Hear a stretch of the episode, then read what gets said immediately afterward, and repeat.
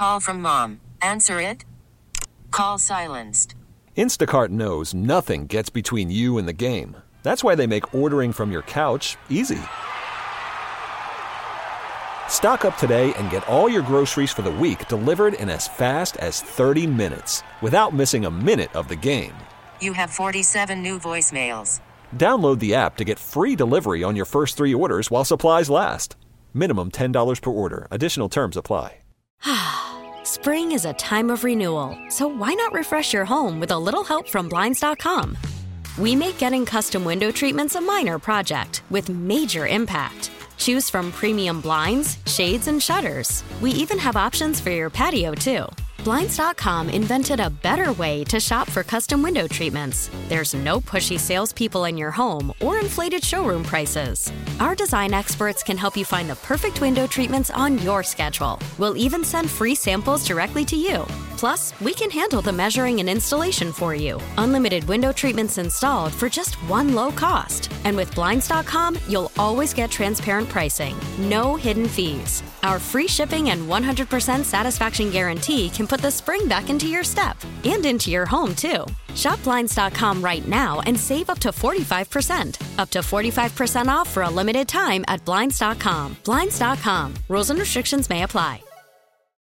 Let's go there. With Shira and Ryan. Entertainment, Music, pop culture, LGBT plus news. Let's go there. starts now. Happy Wednesday. This is Let's Go There with Shira and Ryan, where we catch you up on the news of the day, pop culture, our crazy lives, and so much more with some fun music in between, right here on Channel Q. Hello, everyone. You know, I felt really bad, Ryan, because uh, you have your boots. Yeah. And uh, Ryan drove himself to work today with, Yeah. and his boot was the foot that's on the gas. You know what my, my work wives told me when I texted the group being like I shouldn't have drove? Well, you should have asked us. Why would I ask them and they know I'm in a boot? I mean, it doesn't mean your mouth can't talk or you can't text. Or, your f- fingers you are know, broken. like family, you just show up. I thought you just you gave me a whole speech about how Jewish people love to figure out ways of helping folks in need. yeah, we let you know. We don't usually just show up, although some people do. You know. I don't know how much you would like me just showing No up. one asked. Now I know. Is it my fault because I didn't ask you all to come? Give me your or is it your fault because you didn't offer, knowing I was in the boot? I think it's a mixture. I think we all can take responsibility for this one. We all we all kind of messed up. We all messed up. Okay, we all admit it. We messed up. Let's uh, Oh. do it again tomorrow. You know, we don't like to keep you out of our, our insider No. tea, our drama here. So Just we saying. we want to bring you in. I mean, you can let us know. Was it my fault that I did not ask Vanessa or you know producer Vanessa or Shira to come pick me up? And, and, or is it their fault because they should have just been there and just Yeah. been psychic and thought about it? Let us know at LGT Show everywhere. I just answered your question. no, I didn't. there you go. I, I think I gave a very Although- valid point. I would love to be psychic. That would be so cool. And sometimes I do think I'm psychic, and then I question my psychic abilities, which makes me feel like I'm not psychic because psychics don't question their psychic. Yeah, and all I'm saying is I just hope when I drive home that, you know, I'm fine. Be psychic about that. Should I um, hold you as you go to the bathroom? yes. I am just struggle bus central. we need like one of those. Uh, what are those things you you bring people in? What's a little kids? No. Oh. Oh yeah. I guess it's a wheelchair. But what do you put your little kids in? Not a stroller. I mean, a wheelchair is the adult version I feel like at the park I see kids uh, being in like what are those things? Oh my god, why am I having a brain fart? Well, you're clearly not I have parents. coffee. I have a snack. What is wrong with me? Well, let's get Never started enough. with the show. We got a, a ton of good stuff today. We got a lot to dive in. We people. do. Uh, this is something a lot of us is, are probably interested in. How to create a pay program for your rent. Wouldn't that be cool? We're going to tell you how that might be possible at 3:35 p.m. Pacific, 6:35 p.m. Eastern, uh, and in 15 minutes. Is there a gas shortage happening? What you actually need to know. Yeah, because I don't understand it. I, I, I don't understand what's happening. It's happening in, in different places across the country right now. We just need to know how it's going to affect us, all of us listening to this program. That is true. It worries me. Prices are going up on everything. I thought we were done with the pandemic once again. and then it's like it's like another hit in the um, things down there. You are on it today. Yep. Let's get into some what's trending this hour. House Republicans voted to remove Representative Liz Cheney as GOP conference chair over her opposition to former President Trump and his baseless claims of election fraud. Here's Senate Majority Leader Chuck Schumer on Cheney's ousting. It appears that the big lie is no longer on the retreat among Republicans, but instead is spreading like a cancer. Far be it from me to tell House Republicans who should lead them, but it's truly a dangerous, dangerous sign of our times that the price of admission in today's Republican Party is silence in the face of provable lies. Meanwhile, House Minority Leader Kevin McCarthy said he supports replacing Cheney with New York Representative Elise Stefanik, who has a, more moderate voting record but is a Trump supporter. And we're going to be talking more about uh, Cheney and what this all means in 30 minutes. But let's move move on uh, to what's happening in Israel. Just very tragic. The violence in Gaza could escalate into a full scale war after Israel carried out heavy airstrikes on Gaza and Palestinian militants fired hundreds of rockets into Israel. Since Monday, at least 53 Palestinians, including 14 children, have been killed. And that's according to Palestinian officials. And at least six Israelis were also killed in the current standoff. And now Israel has been declared a state of emergency. And they've also stopped all flights to Israel from the U.S. Yeah, I want to know more about what everything going on. It's a complicated conversation, but I do think we need to do our duty to find out more about it. And so Oh, maybe yeah. we'll be covering it here, you know, on the show soon We will. to talk about more about everything. Definitely. It's not something that we should be ignoring. It's something that all of us should be informed by. And and as we've we've been even looking into this, there's a lot of stories out there and there's a lot of bias out there. And um over a hundred years of history, right, on both sides. So we definitely want to cover it properly here, so you can expect that very soon on Let's Go There. Uh, but what's happening in entertainment news, Ryan? Thank you for asking, um, Ellen. We're talking all things Ellen right now. Uh, Ellen DeGeneres just announced that the upcoming 19th season of her once hit daytime talk show will be. Oof. her last. Um, it's time for the T Report. Those pop culture stories trending right now. In a statement to the Hollywood Reporter, DeGeneres said that when you're a creative person, you constantly need to be challenged. And as great as this show is, and as fun as it is, it's just not a challenge anymore.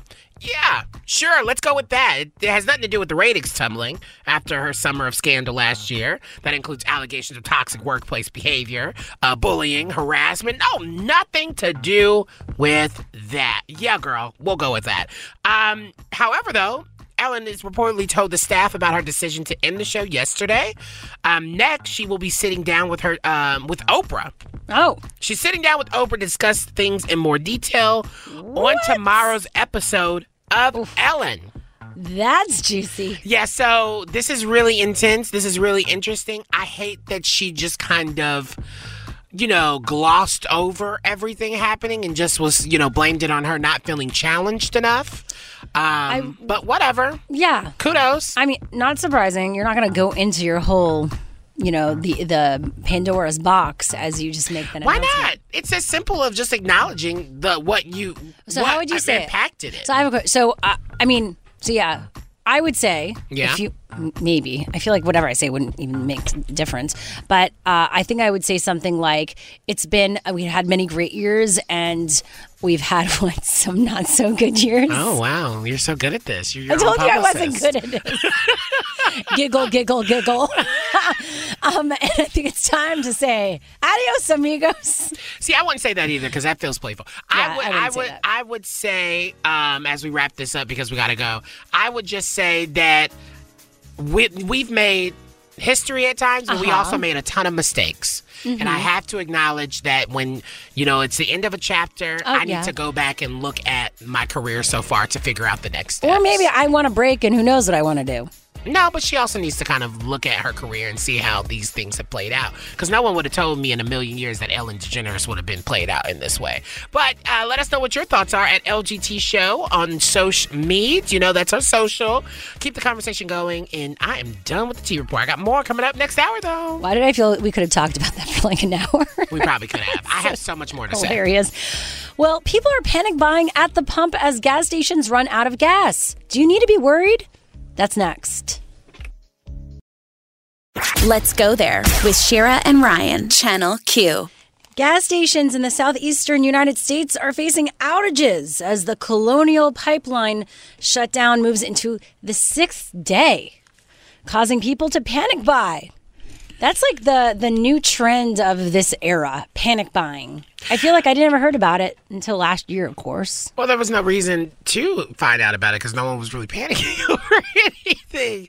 Um, I am so interested in this because I know we talked about there was like a cyber attack and there was like a hack happening with the in the pipes, and I feel like when the only times I hear about hacks, it's it's in a kind of cyber way. So I'm still really kind of confused about everything happening at the Colonial Pipeline and how it's affecting gas prices and people across the country. Like, what should we start preparing to pay like six, seven dollars on you know the dot kind of situation? Like, I'm just unsure. Yeah, because the less of something there is, the prices go up. There's Right. more of a demand.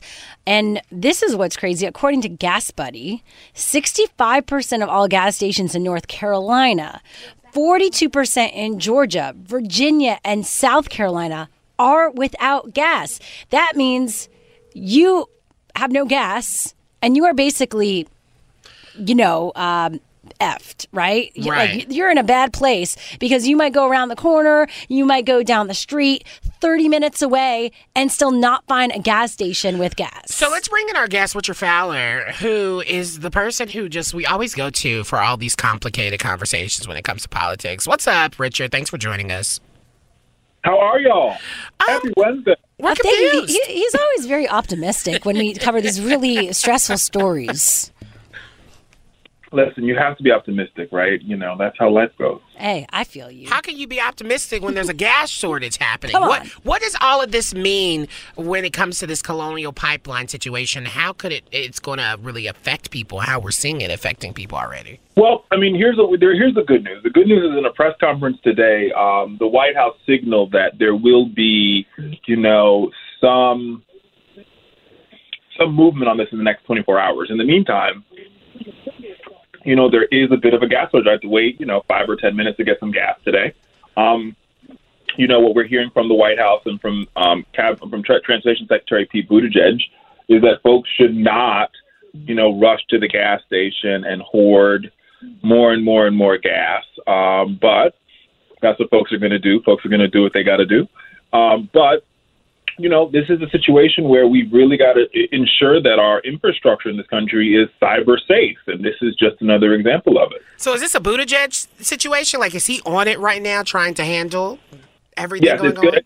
It's it's a it's a it's a team of folks. So it's a Homeland Security. It's Homeland Security, um, the, the the Department of Homeland Security, the Transportation Department, the State Department, because there is some sense that the folks who are in charge of this ransomware um, are are connected to. They're not connected to the Russian government, but they're located in Russia. Uh, and there's some other departments working on Central Intelligence, et cetera. Uh, and the the pipeline that they the pipeline that they're sort of that they've taken a hold of or that they've hacked into is uh, one of the main pipelines that sort of supplies oil to much of the southeastern part of the United States, including Florida, Georgia, North Carolina, South Carolina, Virginia, Washington D.C., Maryland, all the way up the eastern seaboard. Should we be worried about this as like a form of terrorism in a way? You know, when you start taking a certain resources that people need to live away from them, uh, then that's dangerous. Oh, it most definitely is dangerous, which is why I think now more than ever we should be having a conversation about how we ensure that we keep much of our infrastructure. These are what we call what they like to call the intelligence community soft. These are soft targets, right? They're not necessarily the White House or the Capitol or the Pentagon or harder targets or military bases. These are soft targets. Nobody expects you to go after a pipeline, but this pipeline has sort of plunged a lot of the eastern seaboard into chaos with gas prices sort of jumping to above three dollars. We haven't seen this in almost eight years. With people waiting in long lines, in some places there are fights around, you know, who's going to get the gas. You know, there's a whole bunch of stuff going on. I mean, let me Yeah. tell you this right now. If it if it starts to happen here and gas starts to be like five, six dollars, I'm just not coming to work. This is an announcement to my boss and to everyone listening. I mean, that's real. How are I'm people not supposed to do this if they're, you know, uh, already uh, wages and salaries are low? People can barely keep up with their current um, spends, right? And then if you increase these things, like what happens? This is like a major breakdown. I feel. Uh, yes, this is a major breakdown. Um, and you know the White House is the White House is actively working on this. You know the fact that the president today did signal that there will be some positive news on this in the next 24 hours is a step in the right direction, uh, and we'll have to wait to see what happens next. All right. Well, that was Fox News contributor Richard Fowler. Thanks for being on again. It's good to be with you both. Coming up, more on Cheney being booted from Republican leadership and what happens next, where she's going. Let's go there with Shira and Ryan, Channel Q. After being removed from GOP leadership today, Representative Liz Liz Cheney had uh, this to say to reporters. Uh, I uh, will do uh, everything I can to ensure uh, that uh, the former president never again gets anywhere near the Oval Office. We have seen the danger uh, that he continues to provoke with his language. Uh, we have seen his lack of commitment and dedication to the Constitution. Uh, and I think it's very important that we make sure whomever we elect is somebody who will be faithful to the Constitution. Nicholas Wu joins us right now covering Congress for Politico. Thanks for being here. Thanks so much for having me. So, this wasn't surprising when this happened today. We've been hearing about this uh, for a bit, but what's the significance of this moment? Well, uh, you know, like you mentioned, this is something that had been bubbling uh, beneath the surface within the Republican caucus for quite some time. I mean, they already tried to remove Congresswoman Cheney from leadership once and failed. Uh, what made it different this time, though, is that, I mean, in the intervening months, uh, while other Republicans who had voted to impeach the president or had otherwise uh, been critical of Trump, you know, uh, mostly stayed silent about that. Uh, Congresswoman Cheney not only um, you know spoke about it when asked by reporters, but would also uh, you know even, even went so far as to say that this could be something that you know she would stand behind and and continue to um, uh, oppose uh, former President Trump. Yeah, and it's really interesting. The New York Times reported more than 100 Republicans, including some former elected officials, are preparing to release a letter this week threatening to form a third party if the Republican Party does not make certain changes. Do you know any more details about that? Because it does seem like there's a large rift happening in within the Republican Party, and it, it feels like the GOP may be kind of split in half. Yeah, I mean, this is something that's definitely uh, causing rifts within the party, although I'm not quite sure if it's going to lead to the formation of another party. I mean, Congresswoman Cheney has made it very clear uh, that she's still a Republican or believes that she's still a Republican and has zero intention of becoming a Democrat. Um, and, and same with. Uh, you know some other uh, anti-Trump Republicans um, that actually that are ser- currently serving in Congress. Um, but you know, a- a- as to that uh, the letter, I mean, I, I don't believe there are any current officials that uh, currently elected officials that signed it. So it makes it a little tricky um, to try and you know, split off something else. Yeah, I, I mean, it brings up a lot of questions. And what is she going to do now? She obviously still wants to defend the future of the Republican Party, but how does she do that? Right. I mean, you know, like, like she said in that clip you just played, she's making it very clear she's not going anywhere, and she stands behind everything she said. And know, moving forward, it's not quite clear exactly what her next step will be. I mean, you know, Liz Cheney was someone who was once talked about as uh, someone who could be you know, the first Republican female Speaker of the House. It, you know, that that pathway seems to have closed off, but who knows? She's always been someone who's been talked about um, as a candidate for higher office, uh, be it the, the Senate or you know even a run at the presidency. And and it's very clear that she's trying to um, be a leader among the faction of the Republican Party that uh, not only disavows former President Trump, but also disavows um, what they're calling the big lie that the election last year was stolen. Yeah, I'm just trying to figure out what is the GOP actually doing besides creating drama. Like, it doesn't feel like they have any policies that they're working on, or I mean, besides you know voter suppression. it just feels like what are they actually doing, and is this really going to hurt? You know, when it comes to voters, even continuing to revote, uh, you know, vote Republican. Um, th- this is something that uh, I've, I've talked to some Democrats about, and uh, the whole Cheney drama is really something that a lot of Democrats see as a bit of a gift in some ways. I mean, even as they say that uh, this is, uh, Democrats will say that this is a sad moment for the country and um, that they would prefer that the Republican Party um, uh, you know, not be driven by these kind of divisions. You know, for for Democrats who uh, had been able to run against Trump as uh, you know this kind of figure behind it all. And as he was kind of going into the, um, and he was kind of riding into the sunset here without Twitter or Facebook or anything. Uh, this really brings him back to the fore. So, you know, in, in minutes after um, Congresswoman Cheney was ousted from leadership, I mean, you know, I saw some of the first Democratic fundraising emails uh, saying that you know terrible things were going on in the Republican Party and you know President Trump and everything could come back next year unless you know you gave five dollars or or whatever. All right, so using it for marketing. I mean, whatever works at this point, I guess. Politicians are going to be politicians at the end of the day. Exactly. Well, uh, thank you so much for being here today. That was Nicholas Wu covering Congress for Politico. Thank you so much for having me on. Coming up, TikTok wants to replace LinkedIn. We'll tell you how next. Everything is replacing LinkedIn. Who uses that? Let's go there with Shira and Ryan, Channel Q. TikTok wants to help you get a job. I mean, that sounds good, right? TikTok should sponsor us and pay us for how much damn coverage. That's true. We give them so much free coverage. It's not fair. It's your fault. You love these damn TikTok stories. Well, here's the thing. I'm I'm not surprised that people get jobs from TikTok because it's not just, you know, dumb videos. There are people that show their skills. There are people that show that they're great at social media and marketing and they're getting big jobs to oversee other people's TikToks. But this is a bit different what TikTok is offering and testing out. So this is a new tool for brands to recruit employees on the app. So they want to be like another job searching platform.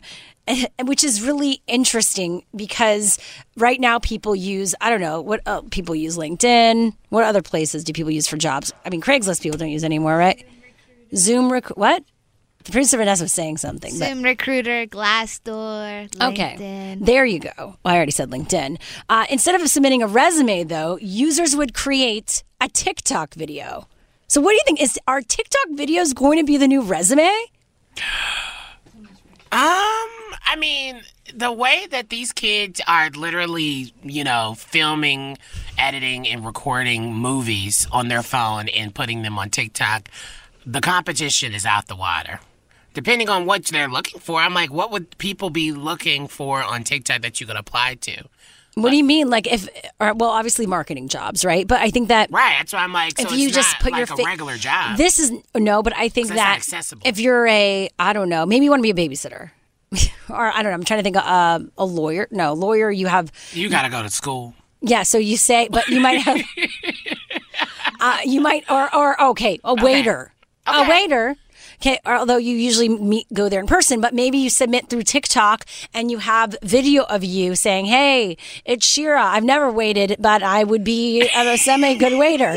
And then they go, "Wow, this is kind of good on camera." She kind of stumbles on her words. Uh, hopefully, she speaks knows how to speak English. Would never hire anyone off of just take like off of something like that. Like now, if it is a it's a marketing thing, or if you're looking for like an influencer for something like that, makes more sense. But for a regular job, a waiter job, like why am I going on TikTok to look for someone who can wait? What are they showing me? Like how much stuff they can hold in their hands? How many things they could put in their mouth? Uh, well, that's a different type are of audition. what are you applying for? I just, yeah, I just don't get that, and I don't. I mean, LinkedIn is cool, but but it goes LinkedIn back is to also for like I don't know. older people. Yeah, I, you know, All people the- get triggered when I say old. I get triggered. No, I just called it old, but I'm there and I'm old, so I'm allowed to say it. Just like I'm allowed to make fun of Jews because I'm a Jew. So anyway, uh, is that how that goes? yeah, or I'm allowed to make fun of my family because it's my family. Okay, yeah. So what I was saying is that uh, it, it's more about is it okay to have video as a resume, or does that cut um, cut off opportunities from people? Because there's a lot of people that don't feel comfortable being on video. When you're applying for a job, like doesn't mean you need to be good at video. It's most definitely not accessible for everyone because TikTok is. It's difficult learning how to even create a profile on TikTok. It's short form video resumes from young people who are looking for careers in the middle of a competitive job market. See, that's for this is designed for young people. This is not designed for you know the the over somethings crowd. I'm not going to. Although TikTok is becoming more of a place for the over somethings crowd. Yeah, it is, but it- it's it's not like they are going to be on there. The over somethings probably already have a job. It's the younger people who are needing jobs. I, mean, I think everyone need needs a job. jobs, yeah. What's crazy is a lot of people need jobs, and yet restaurants and other places are having a hard time filling those jobs. It's true. And even as we saw Uber and Lyft. So, anyway, would you apply for a job using TikTok? Is this the future of job recruit, recruiting? Let us know at LGT Shows, where you can find us on social media. But coming up, Bachelor star Colton Underwood just revealed something shocking about his recent coming out and the real reason why he did it. That's next on What's Trending This Hour. Let's go there with Shira and Ryan. Channel Q. Coming up on the show, how you could possibly use a pay program to pay for your rent, healthcare, and more in the future. You know, these pay programs are Afterpay, Klarna, all those things where you, and you're even seeing it in airports. Like I know Southwest is offering, you can book your trip and pay on it during, you know, time, like over time. It feels like it, it's it's really happening um, from a product of the pandemic, and so I'm interested in seeing how this is going to impact other things and other Yeah, well, industries. It first started in retail, or even like when you buy furniture, you do a pay program. So Who does? Are you about you to tell my it? business? I've done it with my. I had it. This is so crazy. Sure, love telling my business. no, no, wait. I did. I got one of those back pillows for my bed. Uh-uh. It's like a back pillow. I did a pay program. Wait, wait, you like how much? Are you literally can do it like on like a buying a, like a Coca Cola or something. You can pay like fifty cents per, out of four payments, and it's like, yeah. I mean, I know so many people are doing it because it just feels easier that way, right? So- and I'll do it for clothes and all these oh, things. Oh, totally. You, but I had if you could do it for rent. Mm, thing is, it makes you feel like you're not spending a lot, but then you do a bunch of those, and you're spending the same amount. Yeah, I mean, no, more. you're paying for. You're literally paying for it. But I mean, we're going to talk about it. It's really interesting. Yeah, that's in 30 minutes. Plus, uh, The Bachelor's Colton Underwood revealed the real reason why he just came out. That's in the tea in a moment. in the T report. Yes. But first, let's get into some what's trending this hour. Amid gasoline panic bu- buying, Transportation Secretary Pete Buttigieg had a message for Americans. Uh, I will say that this is a time to be sensible and to be safe. Of course, we understand the concern uh, in the areas where people are encountering temporary supply disruptions, um, but uh, hoarding does not make things better. And uh, under no circumstances should gasoline ever be put into anything but uh, a vehicle directly or an approved container. And that, of course, remains true no matter what else is going on. Yeah, so supposedly people are using plastic bags and filling them with gas. At least they're not like siphoning them with their mouths. You know how people siphon Oh. gasoline? It's so Uh, gross. In your mouth? Yes, because you have to uh, put the hose into the ta- uh, the bur- like the tank, and then you gotta like ingest it and then like spit it out into the That thing. can't be healthy. Well, duh, it's gasoline. Yeah, don't do that. Speaking of unhealthy, Chick fil A says that industry wide supply chain issues affecting every aspect of the economy have resulted in a shortage of select items, Now we're talking about that homophobic company. including sauces. So, this is, you know, this is interesting because Heinz and the ketchups, like the little packets, we, they ran out of those. There was a shortage of the ketchup packets. And now even other sauces are being impacted. What is going on? Well, we look back at this time like it started with the pandemic, then it was the gas, then it was our ketchup. It all went downhill from there. Speaking of downhill, California gubernatorial candidate Caitlyn Jenner may have lied yesterday, and you talked about this in the T Report, Ryan, when she said that she didn't even vote in the 2020 elections because she was too busy golfing that day or in general. Well, records from LA County, where her Malibu home is located, show that she actually did cast a ballot last year. Now her campaign is not responding to this new revelation. So, did she vote? Did she not vote? I guess we'll never Plot really know. is, I, I, I mean, we'll probably never know who she voted for. But what if she voted for Joe Biden? This is all a ploy. I think, to be quite honest, I really genuinely because there was an episode of the Kardashians of Keeping Up where Caitlyn wanted to set up a meeting with uh, Kris, right? And they made a whole thing where Caitlyn was trying to figure out she wanted work advice, career advice on what she should do next. Kris told her to start a YouTube page, but Caitlyn decided to run for government. I don't, I don't know if Caitlyn has all that money that we think she I think she's grasping for straws and needs paychecks. Because it's not like the checks are coming in for her. She's not getting Kardashian checks. And she uh, may think this is the best way to amplify her her career and just Take those right. donations and run. I mean, That was what's trending this hour. What's happening in entertainment news, Ryan? I'm convinced about it. All right, let's talk about someone else. Colton Underwood. There's a shocking update on Colton Underwood as he covers Variety magazine. It's time for the T Report, those pop culture stories trending right now. Colton Underwood claims that he didn't come out of the closet willingly, but was forced due to blackmail. Um, he said that last year, uh, an, an anonymous creep claimed to have secretly taken nude photographs of him at a LA gay spa and threatened to out him, which prompted his decision to publicly reveal his orientation last month. Uh, he said the the first person he told was his publicist because I quote, "I knew that out of anybody in my world, my publicist wasn't going to ruin me." Uh, end quote. Uh, he is obviously filming his new Netflix reality show and received um, a small, uh, basically, it's showing how he received a, a small town con, uh, conservative and reg- religious upbringing in hopes that he can change how gay people are perceived. He said, My dad is proud to say that he is a conservative Republican, and he is also proud to say, I have a gay son. Um, he continued on saying, I think it's important for America to hear that and see that. Right now, the media makes it mm, uh, seem like there is no middle ground. So, he was blackmailed. That sucks.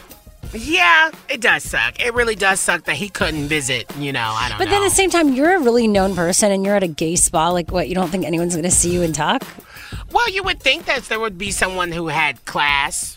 Um, and wouldn't be like trying to out someone, especially if they're at Of a gay bar. Like it's just our gay spot. Like that just feels kind of gross. And maybe he was at a sex thing. Who knows? Hey, It's none of my business. At the end of the day, I think the real conversation is is you know this kind of storytelling of him coming from a small town conservative area and having religious upbringing. Like I don't mm-hmm. I don't know if we need to see it from him, but apparently he cares about marginalized groups and making sure that they get the Yes. shine they deserve. And here's the thing I wonder if he felt the need to say all this because of everyone's backlash around his That's the only reason why he's talking about this. That's Yeah. the only reason why, because they have to get ahead of the story. They have to get people to understand where he's coming from, and yeah, they screwed up. And why wouldn't he have just done that? His publicist obviously His not that good. screwed up, yeah. Because why don't you just be honest and real from the beginning? That's the point.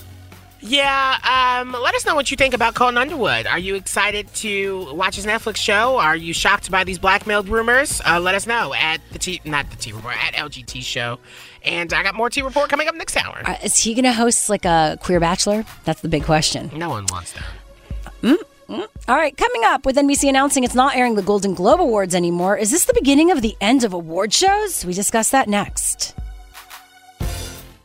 Let's go there with Shira and Ryan, Channel Q. NBC announced that it won't be airing the 2022 Golden Globes after controversy surrounding the Hollywood Foreign Press Association, the nonprofit that runs it. But, you know, with the ratings for major award shows being down for years, especially during the pandemic, are award shows going to disappear from our airwaves very soon? Joining us right now is Washington Post pop culture columnist Alyssa Rosenberg. Thanks for being here. Thanks for having me. Uh, so, uh, can you give us uh, some context as to what the Hollywood Foreign Press Association did? And hasn't this been going on for years? Why would NBC call it out now? it's almost a question of what the Hollywood Foreign Press Association didn't do. um, it's really, as early as 1958, um, the organization has been accused of sort of fixing its votes and taking bribes. Um, there is this sense that, I mean, the Hollywood Foreign Press Association has always had sort of a reputation for having weird taste, uh, whether it's nominating Emily in Paris, a sort of negligible Netflix show for a major award, or naming Pia Zadora best new performer in the 1980s, there has always been this sense that the members are like maybe kind of on the take and can be swayed by lavish studio junkets. But they have a lot of other problems too. Um, in 2018, uh, the actor Brendan Fraser accused a former president of the association of sexually assaulting him. Um, that guy, who until this year was a member, went on to call uh, Black Lives Matter a racist hate organization the Los Angeles Times reported earlier this year that the association, which consists of, um, I think it's 90 journalists from countries not including the U.S., didn't have a single black member, which at a moment of you know, racial reckoning in the entertainment industry caused a lot of waves. Um, and the HFPA had known that they were in sort of more perilous straits than they have been in before, even though there have been times when they were kicked off the air because of sort of doubts about their ethics and quality. And they had, you know, they had issued this sort of vague reform plan. They'd hired Judy Smith, who's the crisis fixer who inspired Olivia Pope on Scandal, to come in and kind of help them implement it. Uh, she got so disgusted with them that she quit. Um, and NBC clearly looked at the terrible ratings for award shows this year, looked at the scandals involving the HFPA, and said, "Hey, let's you know, let's take a pause and theoretically, it's to give the HFPA time to get its act in order, although the idea that it ever had an act to get in order is sort of ridiculous. Um, but really, what I think NBC is doing is using 2022 to look at what happens with the Emmys, the Grammys, the Oscars, and to see if the ratings for the, those award shows come back. Because if they don't, you know, these have been sort of marquee events, and it's not, they've been important not just because, just because a lot of people watch them, but because a lot of people watch them, networks can charge unusually high rates for ads that air during the shows. If no one watches these things, then they're not worth the tens of millions of dollars that the networks are paying to air them. And so I think NBC has managed to make a pretty savvy business decision under the guise of caring about sort of diversity and equity and general mismanagement. Yeah, to be honest, because I think the real interesting thing for me as someone who looks at the entertainment world kind of from a critical, a critical lens, I think NBC, uh, Universal, has probably been complicit during this entire time of understanding and knowing kind of like the inner workings and, and what that really looks like. Everyone knows that they're a disaster. yeah. yeah, so I guess, you know, the HFPA, can, really quick, you have about like 30 seconds left. If you could quickly quickly let us know what are they trying to do to you know fix everything? I know there's going to be uh, there's a plan that's laid out. If you can kind of talk a little bit about that plan as we wrap up. I mean, theoretically, they're going to add some new members. They're going to um, you know sort of look at their internal culture, but you know, for an organization that's kind of built on junkets and sort of access to stars that's entirely conditioned on awards. I don't know how you change the HFPA without making it something different entirely. Yeah, it has to have complete reform. Like, there's just no other way, in my opinion. But thank you so much for joining us and really keeping us updated on everything going on because this is wild. And I know the HFPA, they are probably so ready to get out of the public eye. But guess what? They did it to themselves. Some of them were enjoying it. I know some of them. Uh, that was Washington Post pop culture columnist Alyssa Rosenberg. Thanks so much. Thank you. By the way, they should just uh, cancel the award shows in terms of televised. Just have them on IG Live or something. No, I like the award shows. I do like I'm, it, but I'm they a spend a person lot of who money. They likes need to figure out how to make it less money. That's all. Coming up, how pay programs are not only changing retail, but could revolutionize healthcare and even your rent. That's next. Let's go there with Shira and Ryan. Channel Q. companies out there allowing you to do pay programs for everything from I mean I've done it for online courses to furniture, clothes and more. But what about other areas that have become very challenging for Americans to pay for like rent and healthcare? Imagine that. Imagine using uh, these platforms to kind of pay your way through those things over a few months versus all uh, right away. Well, Dr. Sarah Newcomb joins us right now, behavioral economist from Morning, Morningstar and author of Loaded Money, Psychology, and How to Get Ahead Without Leaving Your Values Behind. Love that as a title for a book. Welcome to the show. Hi, thanks for having me. So let's talk about the services currently out there and how do they work in terms of pay programs? Right. Well, so there's there's nothing entirely new about this. I mean, what we've got now are are point of sale um, pay over time programs. You know, is where uh, more or less it's like instantly applying for a credit card. Uh, some of them have really low or zero um, interest rates for certain period of time. So it would be like going to a store and where they have store credit or financing. It's very similar to that. The only thing that's really new or different at this point is that there is now a new way that you can go into debt at the click of a button, and it's right at the moment where emotions might already be running hot because you're strong with desire to buy something. Yeah, but I do wonder, um, Afterpay, Klarna, all of these kind of, uh, you know, break it up into four payment type of apps. It feels like they really had a surge because of the pandemic. Is that something that we're seeing in this research? You know, I'm not sure if there's research saying that they surged because of the pandemic. There's definitely a timing. They've definitely had a moment during the pandemic, and um, and you know, people have been stretched financially. So the idea of being able to pay over time, especially if there's a low um, interest rate or zero interest rate, it can be a great benefit for people who need that extra time to gather the money. Um, there's nothing, I, I, think that some of these payment systems get a little bit of a bad rap because, um, because they can have high interest rates.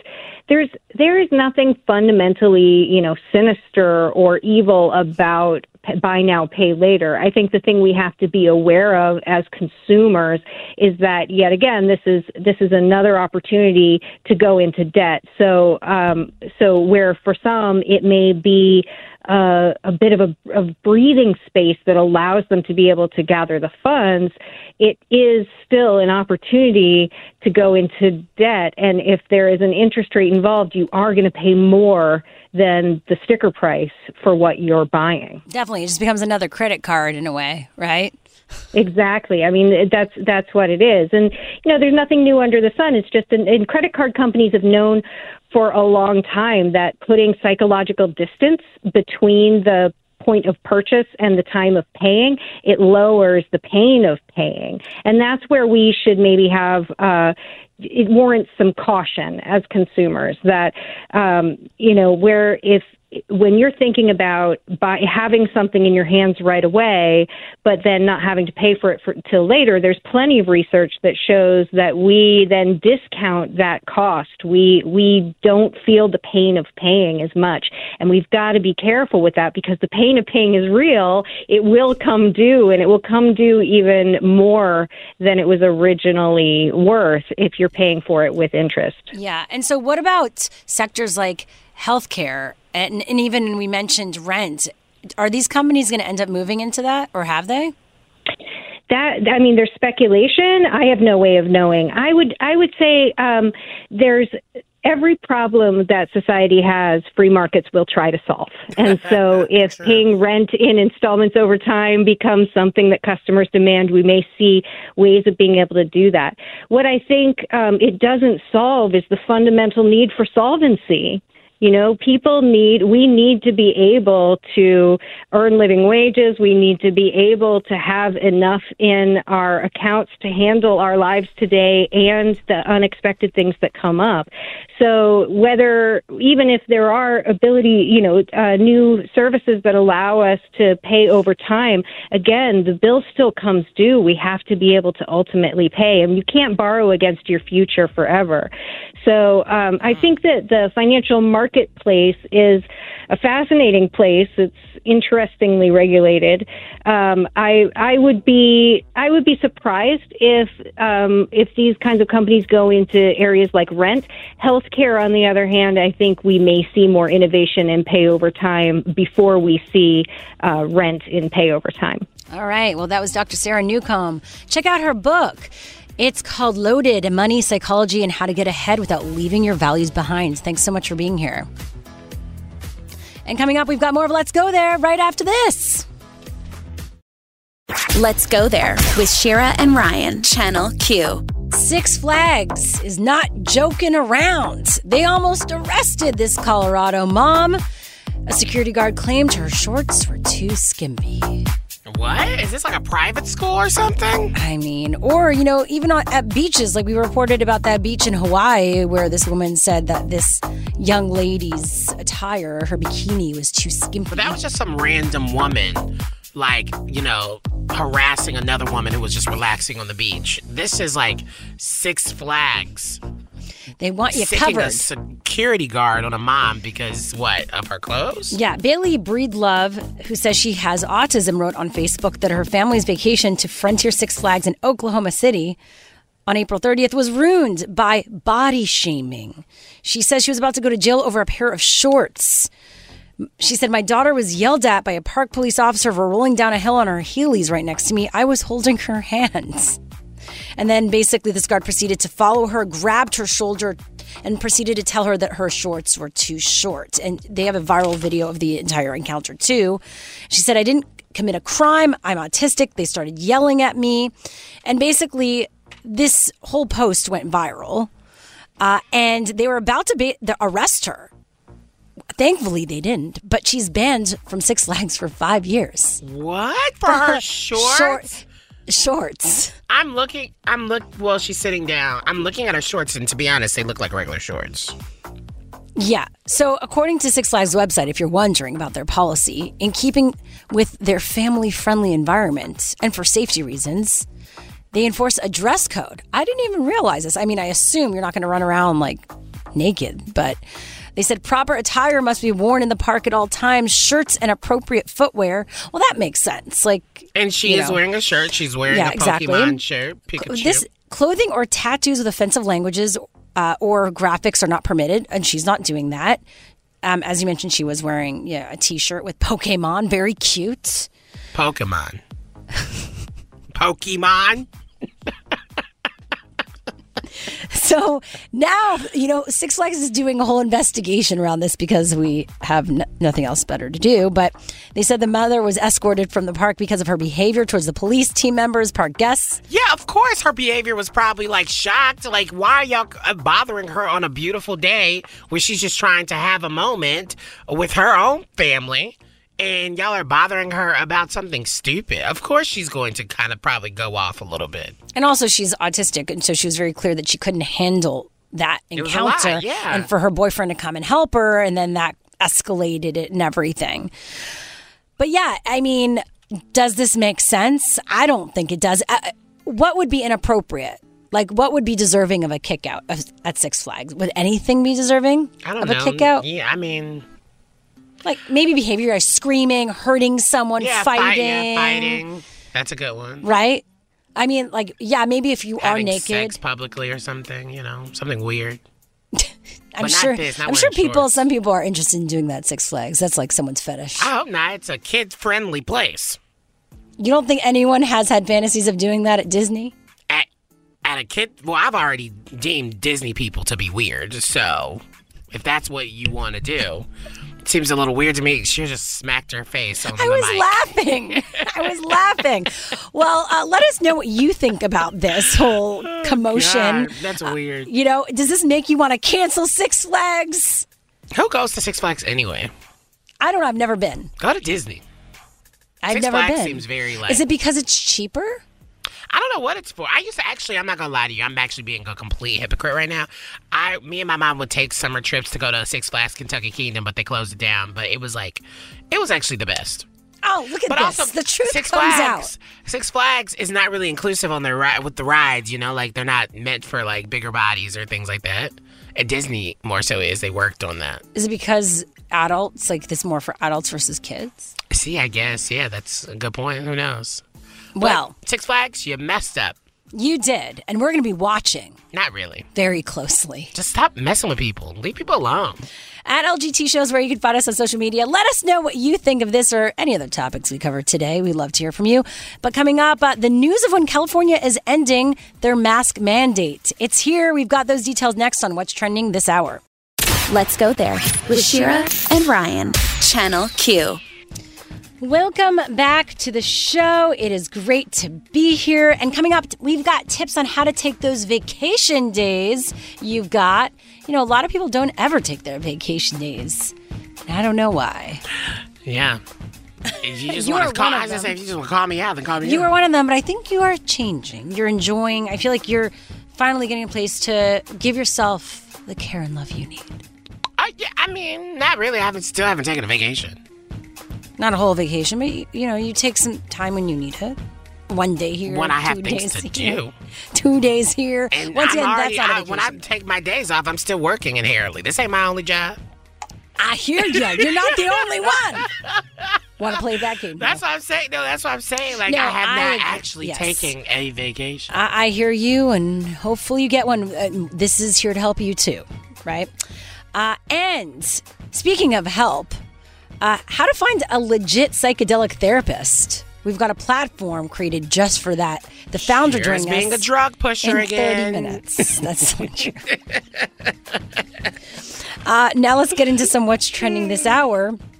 We've heard about vaccine incentives like a $100 savings bonds, you know, a beer, a shot of alcohol. Well, now Ohio governor, uh, this governor has announced their big offer to get folks vaxxed. Here is Governor Mike DeWine. On May 26th, we will announce a winner of a separate drawing for adults, adults who have received at least their first dose. This announcement will occur each Wednesday for five weeks, and the winner each Wednesday will receive $1 million. What? Where was that for us when we had to go get vaxxed? Yeah, is this a is is this a a lottery? Like, It is the do I need to go get a? Uh, I don't know. It feels very ga- Hunger Games version of this, but I mean, this is uh, this is great. I guess any initiative to to make it happen. I guess. I. I mean, how bad is it getting? You have to offer a million dollars. It's just so weird. We're going to bring you on a date. It's a little the- strange. Um, you'll be able to have one night away from your significant other, have sex with Brad Pitt, and uh, like, like, Yeah, I don't. I mean, this. Yeah, I think we're all kind of um, desperate at this point to get the world back to whatever normal it is. you'll win a chance at your own talk show. Have you always wanted I'm a talk show? I'm now, I- come on. I'll get it again. I'll get the vaccine again. Now, uh, the Catholic Church has lost touch with the living reality of LGBT plus people, and this was said by one of more than 100 German priests who are defying the Vatican this week by blessing same-sex couples. Yes, if you remember, the Vatican's doctri- doctrinal office said in March that priests cannot bless same-sex unions in lieu of marriage, despite ministers doing so in count- uh, countries such as Germany. So good on these uh, German priests for defying the Vatican and doing the right thing. Now, Governor Gavin Newsom said California will effectively end its mask mandate next month reopen after more than a year of COVID 19 restrictions. He basically responded to this local LA reporter uh, who uh, then posted this on Twitter asking, Are we looking at masks after June 15th? He said, no, only in those settings that are indoor. Only in those massively large settings where people around the world, not just around the country, are convening and when people are mixing in real dense spaces. Otherwise, we'll make guidance recommendations, but no mandates and no restrictions on businesses large and small. So there you go. That's happening uh, after June 15th in California. Are you going to be okay with that, Ryan? Uh, because I not was in mask? I was in Utah recently in Zion, and they don't have a mask mandate anymore. And it was just strange because some places it was random. Like needed a mask, they, the business said, "I want a mask." It's up to the business, and some didn't. And then I was in a restaurant with lots of people, like fully packed, and it gave me anxiety. I mean, drag Utah, drag Zion, wherever that Zion is. is beautiful. The nature is beautiful. The decisions that individual people make, the humans that live there, uh, questionable. I mean, I think, yeah, I don't know. I'm going to still be wearing my mask. Is really all I know, to be honest. I'll I'll still be wearing my mask because it's just going to be weird. Um, but yeah, It's totally. more about weird because there's this article like we're traumatized. It's not like it's because we feel like we need to wear it anymore. I think we're all traumatized. I don't know. I still feel like I need to wear, it, even though I'm fully vaccinated. I feel like I don't know. I just need to be safe as I tend to agree. Well, that was what's trending this hour. What's happening in entertainment news, Ryan? All right, Chrissy Teigen is sorry for being a bully. It's time for the T Report. Those pop culture stories trending right now. Wow, what a way to start that off. so, in a lengthy Twitter thread, um, she is apologizing for cyberbullying someone named Courtney Stodden. Um, in the past, after the reality star accused uh, Teigen of once telling them to kill themselves. Um, so here's what Chrissy said online. She said, Not a lot of people are lucky enough to be held accountable for all of their past BS in front of the entire world. I'm mortified at who I used to be. I was insecure, attention seeking troll. I am ashamed and completely embarrassed at my behavior, but that is nothing co- compared to how I made Courtney feel. Now, I heard you ask who Courtney Stodden was. I heard it through the uh, the radio. Um, basically, Courtney is someone who identifies as non-binary and uses they them pronouns. First came to fame at age 16 in 2011 um, when they married a then 51 year old Doug, Doug Hutchinson. Um, and I guess uh, they had a uh, reality show after that. Courtney basically did an interview in the Daily Beast where she basically just rang the alarm on Chrissy Teigen saying she wouldn't just publicly tweet about me, about wanting me to take a dirt nap, but would privately DM me and tell me to kill myself. Things like, I can't wait for you to die. Oh. Chrissy Teigen was I mean, I guess wild in these Twitter streets at one point. I mean, she's always kind of been a little bit problematic. Um, but yeah, uh, Chrissy is coming to hand about a lot of the things that she said in her past. And this Courtney person is just talked about in the Daily Beast and letting everybody know what's going on. I still don't know who Courtney Stodden is. Sounds familiar, but I don't know. I didn't. And I kind of don't want to know. But I am happy that Chrissy Teigen is being brought to task for um, her, her, bullying ways because you just can't be, you know, a hilarious troll on the internet and not think you have consequences. So that's your T report. I got more next hour, and guess what? It is most definitely TV related. So okay. get ready for that. Well, what to know about taking your vacation days? We've got you covered. That's next.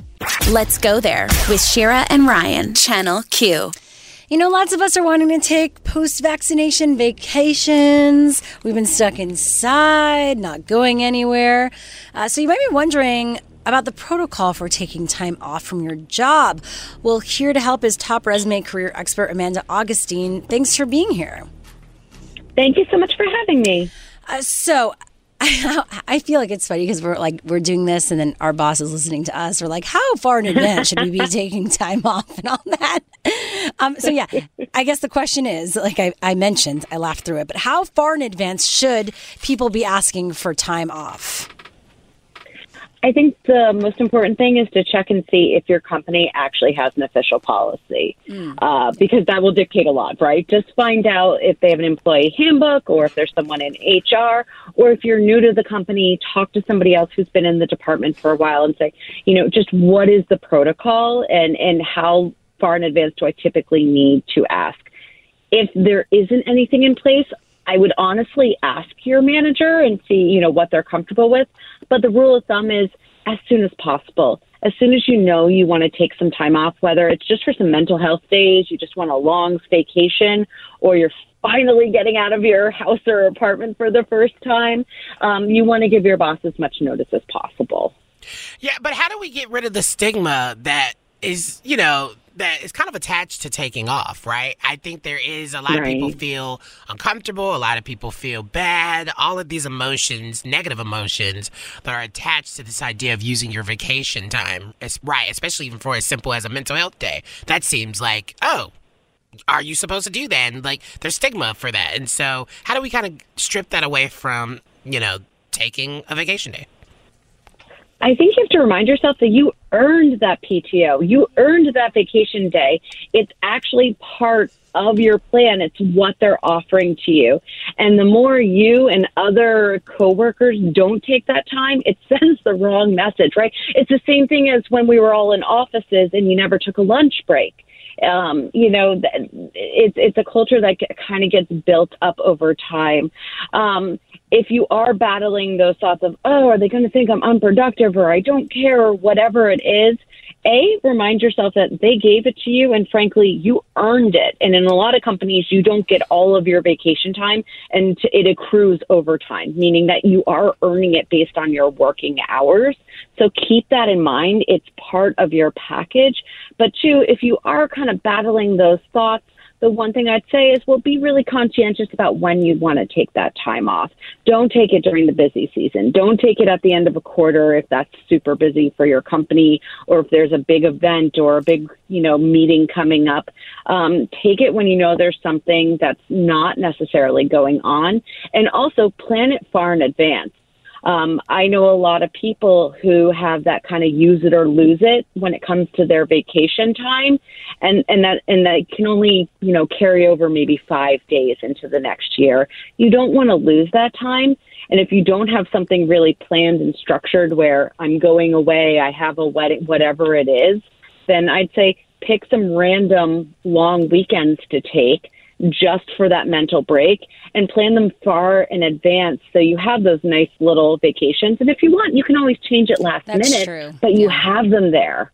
And, and your boss has already approved it. It's far in advance. It's not during a busy season. If you're one of those people that really struggles with taking the time off, A, remember you earned it. B, plan it far enough in advance so you're not feeling like it's it's a burden to anyone because it's Yeah. been planned so far in advance. What about when you get a new job? How soon after starting it should you be taking time off? What's the etiquette around that or best practices? Yeah, that, that's tricky, right? And especially if you're starting a job now, there's a good chance you're starting a job without ever meeting anyone face to face. So I think that adds in this extra layer of complexity or just kind of like awkwardness because, you know, it's harder to get a really good read on people when you're not sitting in a room with them. I mean, we do it. We obviously have to do it, but it gets a little bit more challenging.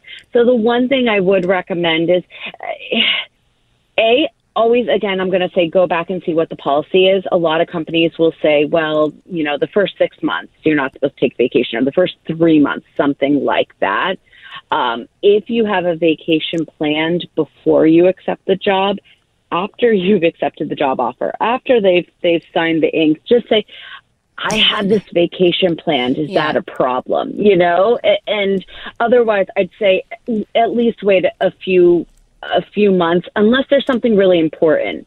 And I will say that a lot of companies right now are um, offering time off. Say if you're getting a vaccination or something like that. Like if it's medical, if it's anything like that, that's different than just taking pure vacation time. And if it is something where you have to take it very early on, just provide some context. If again, it's, oh, there's this big family reunion, oh, there's a wedding, whatever it is, um, provide your manager with a bit of context and try and have that conversation face to face or screen to screen uh, so that you can get a better read on their body language and get a better sense as to what's their stance on, on taking time off. Because I think every manager really kind of varies. Yeah, that's true. And and so much can be lost in translation over email or a text Oh, these days or a Slack message, whatever form of communication you use. Well, uh, uh, thank you, Amanda Augustine, TopResume career expert. We appreciate you for being here. Thanks so much for having me. Now, coming up, want to legally explore psychedelics in your therapy? The founder of a new platform that connects you with medically reviewed practitioner joins us next. Let's go there with Shira and Ryan, Channel Q. As psychedelics continue to be legalized federally for medical use across the country, more companies are popping up to help people figure out how to best navigate what is right for them. Jamie Seku joins us right now, CEO and founder of Psychable, which is an online community connecting uh, those who would like to legally explore psychedelics with medically and peer reviewed practitioners. Thanks for joining us today. Hi, Shira. Good to be here. Yes. So I I kind of gave a little bit of a description of what Psychable is, but how does it work? Yeah. So right now, anyone can go to psychable.com. That's spelled P S Y C H A B L E dot com and research therapists, guides, sitters, and so on near them. And they can also research retreats and events and really take advantage of all of our educational videos and articles. So as an individual, you can come online, create a user account, anonymize yourself, and ask questions, share stories in our community forum, and you can also leave reviews for practitioners you've worked with. And as a practitioner or retreat owner or event organizer in this space, you can also come on and create a profile for yourself and create a listing for your practice, retreat, or event. And this enables you not only to bring more clients, but to communicate with other practitioners and potential clients on the platform and also participate in our community forum. When did you figure out that this was like a need in, in this industry? Uh, when I myself got really sick around five years ago, I was head of marketing for a management consulting firm in LA. And after two years of just working in a very male dominated environment and just under extremely stressful, you know, environments, I, I ended up getting really sick and plummeted into the depths of depression to where I lost all sense of purpose to life. I, quite frankly didn't even see the reason to continue living. And in a span of one week, I had two people in my life share with me about how ayahuasca specifically transformed their lives. And I pay attention to signs and my intuition. And so two days later, I was on a flight to Costa Rica where I sat with ayahuasca for four nights and it saved my life. And it gave me a sense of purpose, which is to be in service uh, specifically to the space. And so really looking at and examining my own lived experience and all the biggest pain points in the space, I just it just set me on a path to just solve some really big problems. And um, and there's this really startling statistic that it, that's according to the National Alliance on Mental Health, nearly one in five Americans have a mental health condition. And that, that number alone is staggering, and it's it's only going to increase in the midst of COVID, the COVID pandemic. So, so there is a there is a true need in in the space, and it's oh, it's been more than 50 years that we've seen any major innovation occurring in the mental health space, and we are in the midst of a national crisis, and the need for affordable, accessible, effective mental health care and treatment is greater than ever. Yeah, and so for those, and you say the challenges of doing something like this, uh, for those who might not get it or uh, not understand, the there is legal ways to do this, and there are therapists that are doing this legally. We're not talking about, by the way, illegal things here, but why psychedelics? Uh, why are people leaning towards that to help with depression and anxiety, PTSD? Yeah, it you know so right now in the United States, ketamine is legal and it is FDA approved. And there are psychedelics such as MDMA and psilocybin, and also known as magic mushrooms, that are legally uh, used in FDA approved clinical research and, and, and settings. And also, there are some individuals using certain psychedelics, such as ayahuasca, as a religious sacrament under the Religious Freedom Restoration Act. So, you know, I think I think people are, are, are tuning in more to these alternative therapies because they actually work. I have been in therapy even as a kid and, and, and throughout my lifetime, and I have not personally experienced um, the just just how effective something like uh, psych- psychedelic has been for me um, in turning around um, my my struggles with depression. Um, you know, in in in just even that one sitting of ayahuasca and working with a therapist, I, I have not been depressed since the first time I sat with it around five years ago. Yeah, I mean, I guess for me, I think the thing that's coming up, because, uh, you know, hearing about, I'm from the South, and to be uh, quite honest, like, I never really knew anything about psychedelics until moving out to Los Angeles, and it just feels like there's a culture around it that, like, it speak, especially hearing your experience with it, that is something where if you go into the middle of America or the South, they're like, girl, you're doing drugs. And so, yeah. you know, how do you think, you know, this is going to um, really kind of come forth? And do you, do you see people of everywhere kind of jumping in on this? Is this going to be someone, something that in the future we, we will really see more of, like these therapy techniques and, and, and the benefits of psychedelics? Yeah, I think the first thing I want to share with you is up until five years ago, I have never done any drugs. I have never been drunk in my life, even to this day. So I have kept it really, really clean. So I think many people think that psychedelics are drugs and not medicines. And mm. the thing is, psychedelics are medicines. And I recognize that the word quote unquote psychedelics conjure up images of the hippie culture of the 1960s for a lot of people. It's a recreational drug taken during the time of, you know, free love. And, and while that indeed happened, Western medical experts across our nation and across the world are realizing the power that these substances such as LSD, MDMA, psilocybin, or magic mushrooms have a treating ailments, they have that power to treat these ailments such as PTSD, depression, and addiction. And they are they're they're conducting studies to prove their medical value. And so you know, our Western society is finally catching up to what these indigenous healers across the world have known for generations that these psychedelic medicines have a profound positive health impact and should be legalized so that so that more people can receive healing that actually works. Yeah, and, and once again, I want to remind people just because you're hearing this, it's not like you go to the random person to, you know, to get any of this stuff. This is why a platform like this is important where you can get connected to people doing this legally, peer reviewed medical professionals. Let's just be clear about that. Uh, thank you so much, Jamie Seku, for joining us today. Thank you for having me. It's a pleasure. Yeah, Jamie is the CEO and founder of Psychable. Uh, for more, go to psychable.com. Now, coming up on the show, why Nazi Barbie is trending on Twitter and why that person is whining about herself being called that. I wonder why. Bye. Let's go there with Shira and Ryan, Channel Q. All right, so let's talk about this Nazi ba- uh, Barbie. Yes. I know it caught your I attention Nazi when you. Bambi, but Bambi didn't do nothing to Barbie. Well, listen, uh, right away when this started trending on Twitter, without people even knowing the story, right away, folks assumed this was around a certain person. I guess we, you can't guess because you know who it is. Yeah, I'm your co-host. And producer Vanessa can't because she knows it. she well, what do you think, listening? What do you think? I'll give you one, okay, two seconds.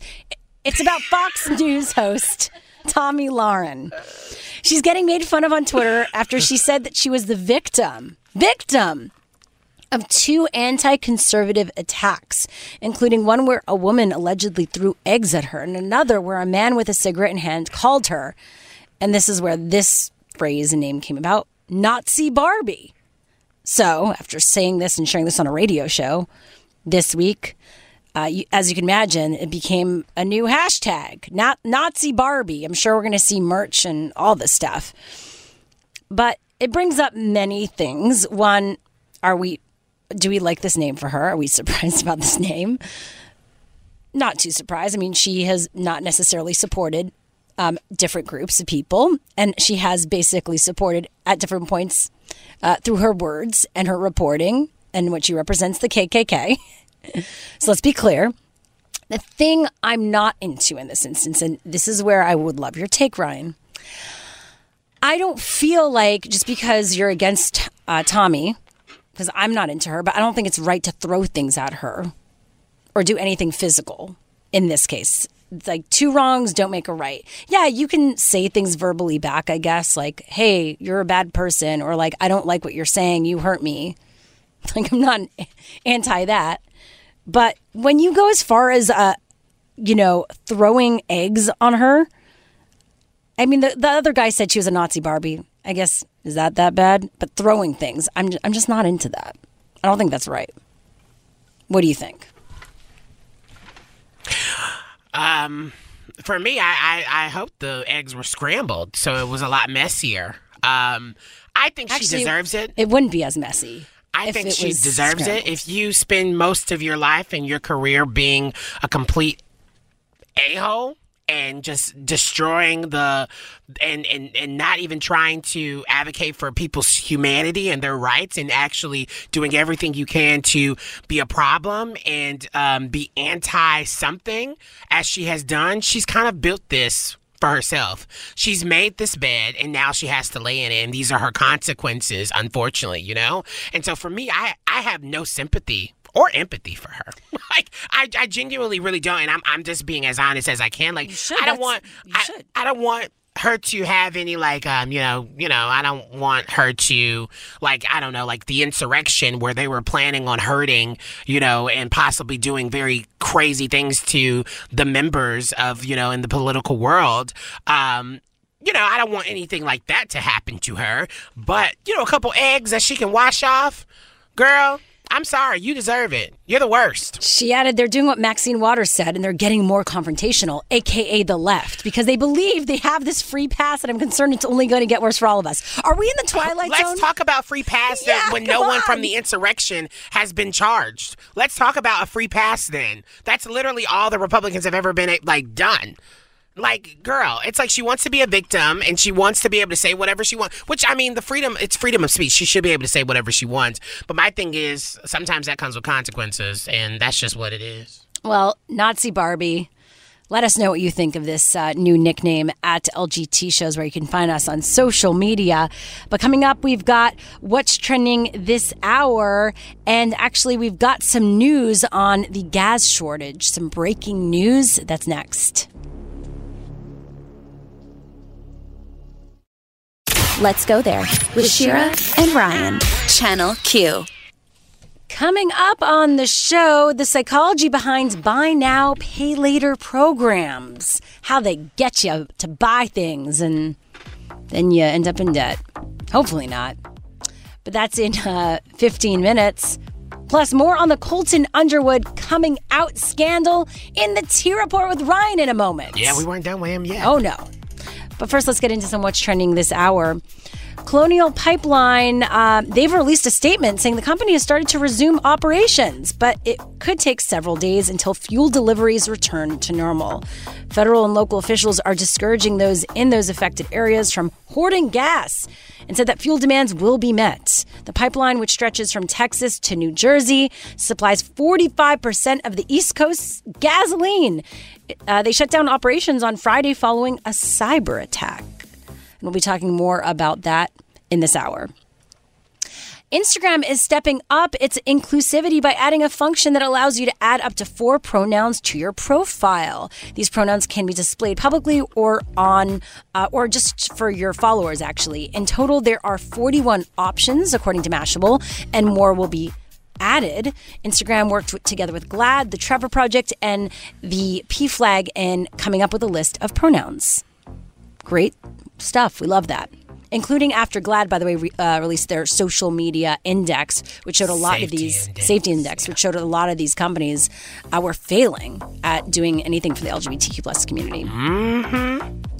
Now, Tesla CEO Elon Musk announced that Tesla. Hate that guy. I do not like him. His SNL because I wasn't here on Monday, so let me like have a Oh, moment. okay, Um, yes. His SNL stuff was disgusting. I didn't watch anything, but I saw clips. Disgusting. And then also him trying to take credit of being the first as like you know person like with Asperger's to to host SNL when like there's actually was a cast member and a person who hosted. Yeah, it it's weird. just like sorry. This did not do probably what you wanted it to do. It did make you more likable. Well, like it should have been like I'm honored to join a list of others, right? All you have to do is tweak that. Yeah, that's true. That's true. But um, yeah, he's just not likable in my opinion. Well, still people are buying Tesla. I know. I you still even want wanna one. man. You know, I'm a complicated human. yep. Uh, well, they've suspended accepting Bitcoin as payment for their cars, and according to Musk, until Bitcoin mining and transactions can be powered through more sustainable energy. You might not realize this, but according to the website Digiconomist, a single Bitcoin transaction uses the same amount of power that the average American household consumes in a month and is responsible for roughly a million times more carbon emissions than a single Visa transaction. So it's not just uh, cars and meat and fossil fuels that are going to ruin the world and climate change. It's actually cryptocurrency ri- right now. Something to take note of. We definitely need a more sustainable way to do this because more people are using these uh, technologies. But that was what's trending this hour. What's happening in entertainment news, Ryan? All right, let's talk uh, about Colton Underwood. Uh, he revealed uh, in a new Variety magazine interview uh, where he is on the cover. Of course, he's responding to all the backlash that he uh, when he came out live on Good Morning America with uh, Robin. What's Robin Roberts? Yes. Um, on Good Morning America. Yeah, he revealed that he was blackmailed, um, and that's the reason why he really came out. Um, but guess what? You know, he's also known as the Virgin Bachelor. But was he really a virgin is the question. Well, um, in a new interview, like I said with Variety, he explained that he had a few sexual experiences with men before joining ABC's reality show franchise. He said, I'll say this I was the virgin bachelor, but I did experiment with men prior to being on The Bachelorette. He said, uh, when I uh, when I say hookups, not sex, I want to make that very clear that I did not have sex with a man prior to that. Um, but he did talk about how you know he met guys. He was under an alias on Grindr, all that stuff. You know, you know the normal kind of the use the new gay the new gay men kind of stuff. You know, um, he was wondering. He said uh, the former NFL player always wondered if a man uh, he hooked up with would share his story with the tabloids. He said, "I remember feeling so guilty. Like, what the hell am I doing? It was my first time letting myself even go there. So much uh, so that I was like, I need the Bachelorette in my life so I could be straight. Wow. He he thought that was the show. I mean, he really went. He thought that to would make him straight, like conversion therapy. I mean, it does give that type of energy. The Bachelor French. That's why we need to be banning The Bachelor. But yeah, I mean, it, it unfortunately makes sense when he talks about his backgrounds. Like, as much as we feel like we're in modern times, people feel open, like, there are many communities in this country where people still feel like they can't come out, obviously. And Oh, he comes from this conservative, course. Uh, what town in Ohio? Is it Ohio? Um. Somewhere, conservative Midwest. Yeah, he's from the Midwest for sure. Yes. Uh, so Central Illinois. yes. So it's So not Ohio. It's unfortunate uh, that he had to go to those lengths to try to figure himself out. He's reflecting, and we're going to be able to see that reflecting on his Netflix series, uh, not yet been titled yet. Um, but he is going to be uh, showcasing, uh, you know, his new life and his new journey and what he's learning. And he also wants to put a spotlight on marginalized communities so people will get off his back about being an attractive, you know, cis white gay who gets to show off his muscles I have on his reality show. I have an idea. He should get it's like the queer eye, but like having other gays help him, right? That is what that's yeah. what Gus, well, he should, you know, he needs Smith. someone Yeah. like you, Ryan. You could be his friend I, I don't want to be his friend. and help him. Actually, I'm not gonna lie to you. I do want to be his friend. That's I like think his he's Ryan sweet. says, like he obviously hates, but you would totally be on that show. Yeah, the check's clear. I mean, PR, the check's clear. Let's do it.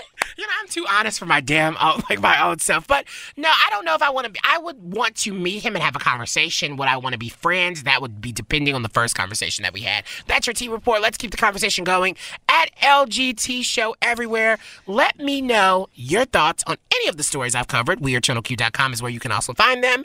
And I'm done spilling, honey.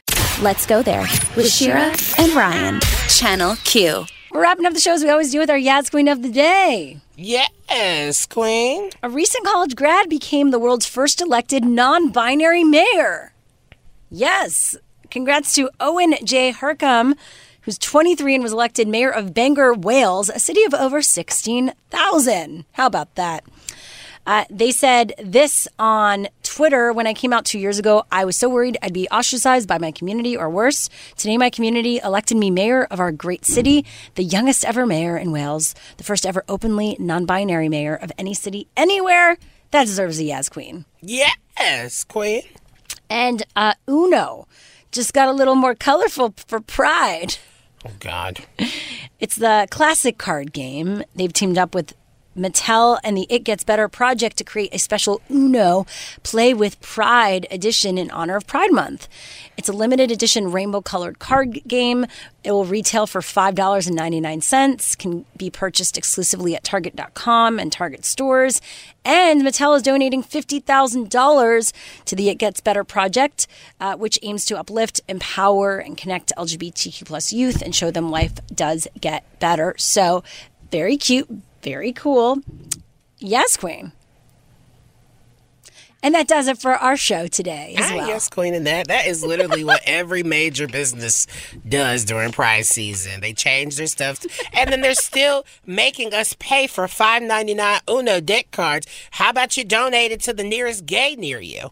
Just give it to me. Give them an Uno Where- card. Why you didn't send me no Uno cards? You Oh, wanted? you yes, think your life would change with a card set? Are they cute at least? I think. I mean, anything. Well, of course you do.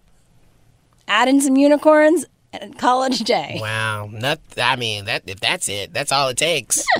No, um, happy they're donating to a great cause. Yeah, and I do like it to get better. that does it for our show today. We appreciate you for hanging out with us. And I appreciate you, Ryan, for hanging out with me. I, I get paid 24/7. too, so. on tomorrow's show, how to feel sexy again, according to a therapist. You know, as we're getting more out there with the pandemic ending, you might be questioning yourself a bit, maybe a bit insecure being around people. But let's get into how to feel sexy again because you deserve it. We all deserve it.